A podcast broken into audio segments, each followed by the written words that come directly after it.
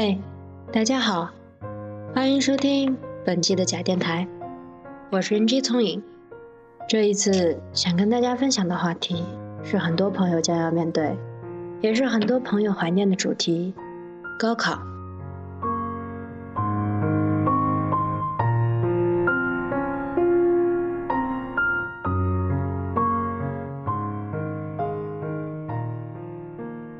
当周遭都在春天里复苏过来的时候，我们的神经也变得敏感起来，因为春末初夏。很多人将踏上和之前完全不同的旅程。六月七日、八日，全国高等院校统一招生考试，俗称高考，而这个日子已经近在眼前。忽然又忆起我的高三，课表上密密麻麻的排布，六门课，每天都会上一遍，每一次抬头都会有新的试卷。或者习题册飘落下来，大家也只是哀叹之后，翻起手中新发的题集继续奋斗。考试多到令人麻木，一开始只是每周有，到后来在这个春末夏初的时光中，考试也和复苏的生灵一样数量倍增，变成每天都有。而像我这种一到考试就紧张到想太多的人，考到最后。也终于失去了那种如临大敌的紧张感。我不知道这算不算那样密集的考试带给我的收获之一，但至少是他们让我在正式走入考场的时候没有忘掉我该记得的东西。那么今天在这里和大家分享一篇对我高三有所影响的文章，叫做。你凭什么上北大？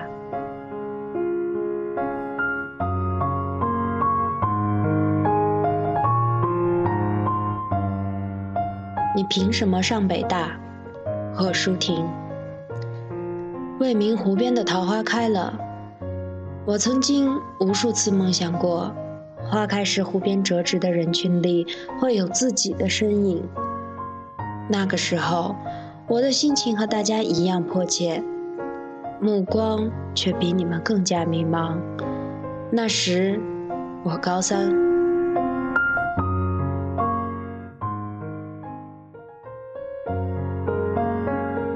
我高一那年，差点就把自己废成了一块锈铁。上课时睡觉、聊天、看漫画，跟后面的那些男生大呼小叫，把年轻的女老师气得眼里含泪。考二分科，我选了文科。你无法想象我所在的中学有着多么烂的文科班，本科上线三人，那是什么概念？更具讽刺的是，那三个人全是复读生。然而我在大家或无奈或鄙视的目光里，毅然决然地在文科班报名表上写上了自己的名字。那真是我一生中。字写的最好看的一次，我只是突然间觉醒了，觉得自己的一辈子不能就那样过去。事后很多人问我，当时怎么回事？也许他们是想从我这里听到一个传奇般浪子回头的故事，而我当时所能想到的解释只有这么一句：我只是觉得，我的一辈子。不应该就那样吊儿郎当的过去。第一次月考，我考了年级第十二名，这是一个听上去差强人意的成绩，可是理智还是提醒我，那是一个本科上线三人的文科班。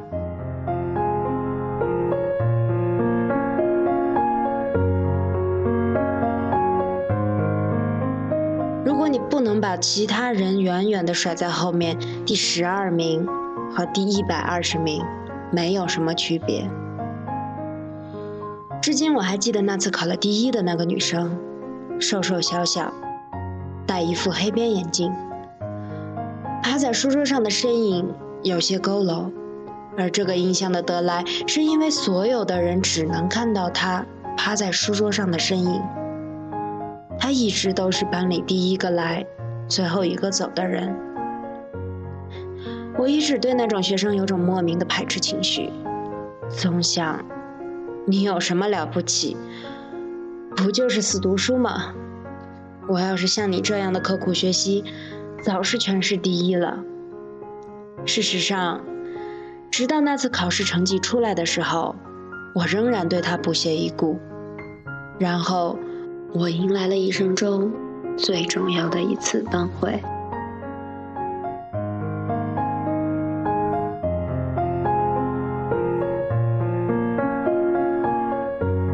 我不知道我要怎样去感谢那个班主任，因为如果不是他的那席话，如今的我在哪里都不一定。班会上，他说：“这次的成绩非常能说明问题，应该考好的人都考好了。”然后他扫了我一眼，我明白他的潜台词，也就是说，在他看来。我是属于没有理由考好的一堆人里。奇怪，我居然没有脸红。不知道是太久的堕落已经在不知不觉中磨光了我原本敏感的自尊，还是我下意识里对他的话不置可否。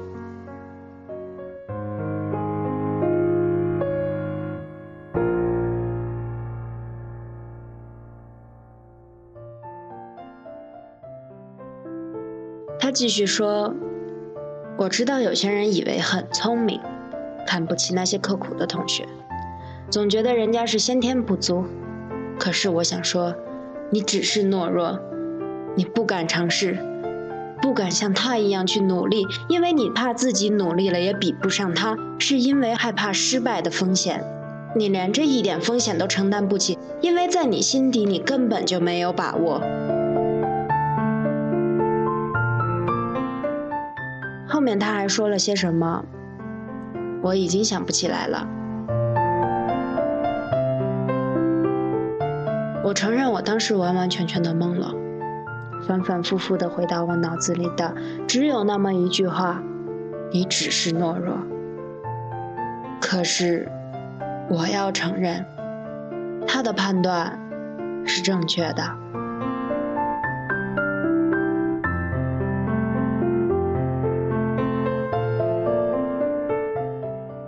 我在日记里写：“试试吧，试试努力一个月，会不会见效？”当时我根本不敢对自己承诺什么，也的确承诺不起。我简直不敢相信，那个早晨六点早自习上课到晚自习下课一动不动坐在座位上安安稳稳、踏踏实实的人，竟然是我自己。然后，我迎来了那次期待已久的期中考试。至今我仍记得考完之后的感觉：抱着书包走在回家的路上，茫然地看着人来人往，心里空空的，没有着落。那的确是我一生中最特殊的一次考试，因为它关系着我此后的方向和道路的选择。其实。考试的结果，想必大家已经猜到了。我的的确确让所有的人真正瞠目结舌了一次。是的，我考了第一。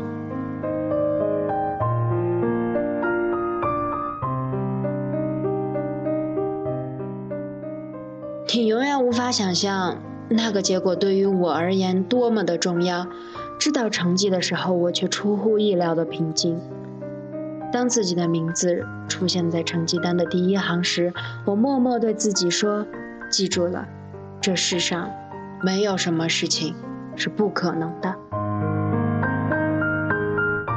后来，我再也没有改变过这种态度和方法。其实，所有的方法说白了都是没有方法，只有一个词：刻苦。我坚守着我的名字在成绩单上的位置，一直到高考前最后一次考试，我始终是第一名。但是，真正的挑战还没有开始。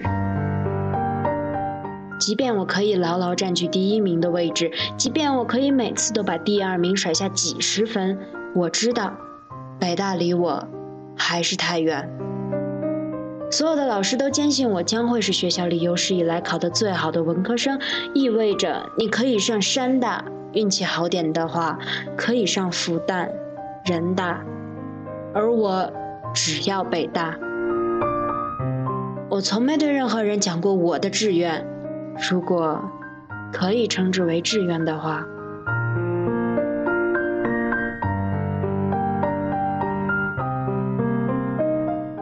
高三的第二个学期，我们搬进了刚刚落成的教学楼。搬迁的那天，楼道里吵得很，拖桌子、拉板凳的声音在走廊里不绝于耳。我一个人不言不语地跳过窗子，踏上了二楼窗外那个大大的平台。对面是操场，初雪未融，空气湿冷，光颓颓的树枝直直地刺向天空。雪天的阳光凉凉的透过睫毛洒在眼睛里。静静地看着远远的天空，我说了一句话，只说了一句话，对着天空。我默默在心里说：“等着吧，我要你见证一个奇迹。”我知道，这世上的确没有什么不可能的事件。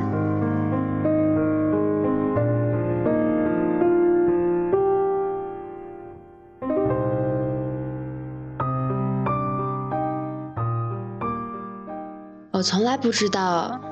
压力大到一定程度时，居然可以把人的潜力激发到这种地步。我是一个极其不安分的人，可是，在那段时间，我表现得无比耐心、沉稳、踏实的，像头老黄牛。事实上，我曾无数次处在崩溃的边缘。五本高中历史书，我翻来覆去背了整整六遍。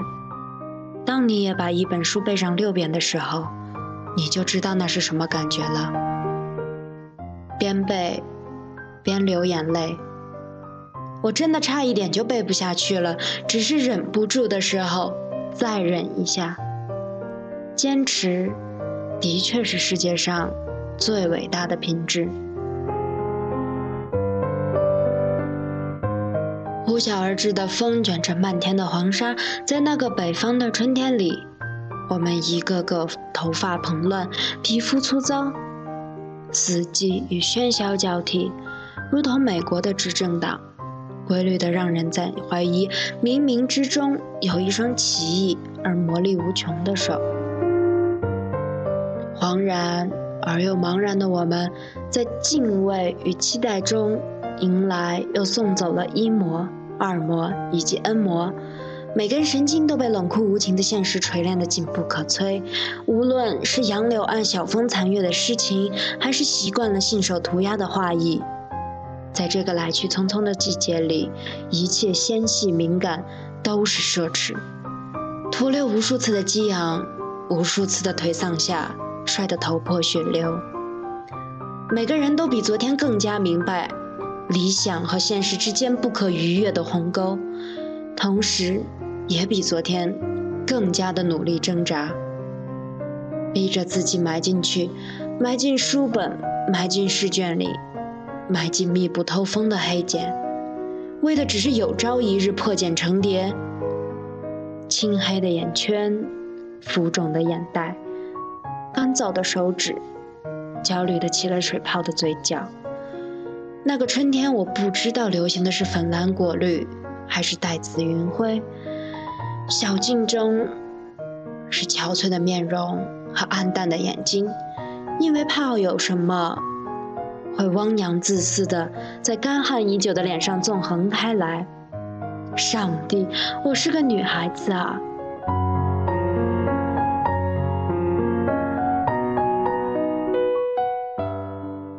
在踏入考场的时候，我很平静。敬武之者。而不能治也，可以无悔矣。事实上，我从来没有想过自己会考入北大以外的哪所学校。与其说是一种自信，不如说是一种预感。我只是想，哪怕北大只有一个招生名额，为什么考中的那个人不可能是我？这世上没有的什么事情是不可能发生的。考完试后，走在回家的路上，看着依然匆匆的人群，心里依然空无着路，眼睛因为泪雾而模糊，视野里的东西却越发的清晰。我相信，一切的真实都要以泪水和苦痛作为代价。事实上，我怀念那段日子，并且永远感激他。不只是因为那段日子我完成了自己的过渡与蜕变，更是因为那时的一切深深地烙在了我正处于可塑期的性格中，成为这一生永远的财富。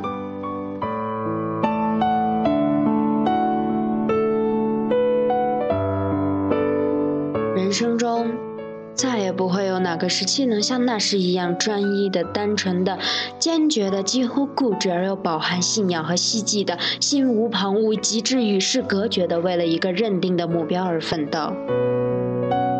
当你在若干年后某个悠闲的下午，回想起自己曾经的努力和放弃，曾经的坚忍和忍耐，曾经的执着和付出，曾经的汗水和泪水。那是怎样一种感动和庆幸，怎样一种欣慰和尊敬？尊敬你自己。是的，在这个过程中，请允许我重复一遍：最重要的是你自己。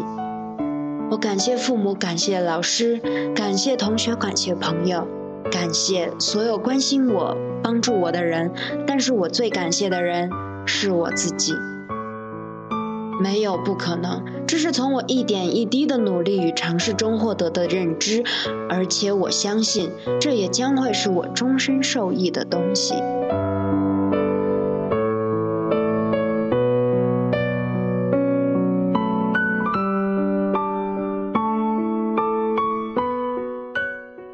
没错，没有不可能，这种想法。的的确确，只有自己可以种植在自己心里。所以，正在奋斗的朋友们，也许这个春末初夏，在你眼中并不是那样的生动艳丽。你的脑子被考试复习所占据。但我相信，它会成为你值得宝贵和怀念的日子，因为在人生之中，再没有哪些时光你可以如此专一和专注的，仅为一个目标而努力，心无旁骛的一直向前走去；再没有哪些时候可以和这么多人一起的奋斗。自此之后，成长途中，真正和你面对困难的，只有你自己。无论结果如何，只要努力并可以以平和稳定的心面对挑战，那便是你的收获和对自己的奖励。所以，无论现在如何，请一定坚持走下去。也预祝即将高考和参加各类考试的同学们考试顺利。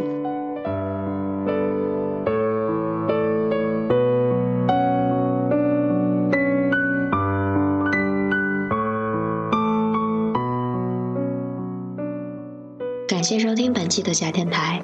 假电台苹果 iTunes 平台 Podcast 现已全球上线。拿出你手中的苹果产品，在 iTunes Store 中搜索“假电台”即可免费收听我们的节目。你也可以在微信公共平台上搜索“假电台”，或在新浪微博中搜索“假电台”，就可以收听和关注假电台的最新节目。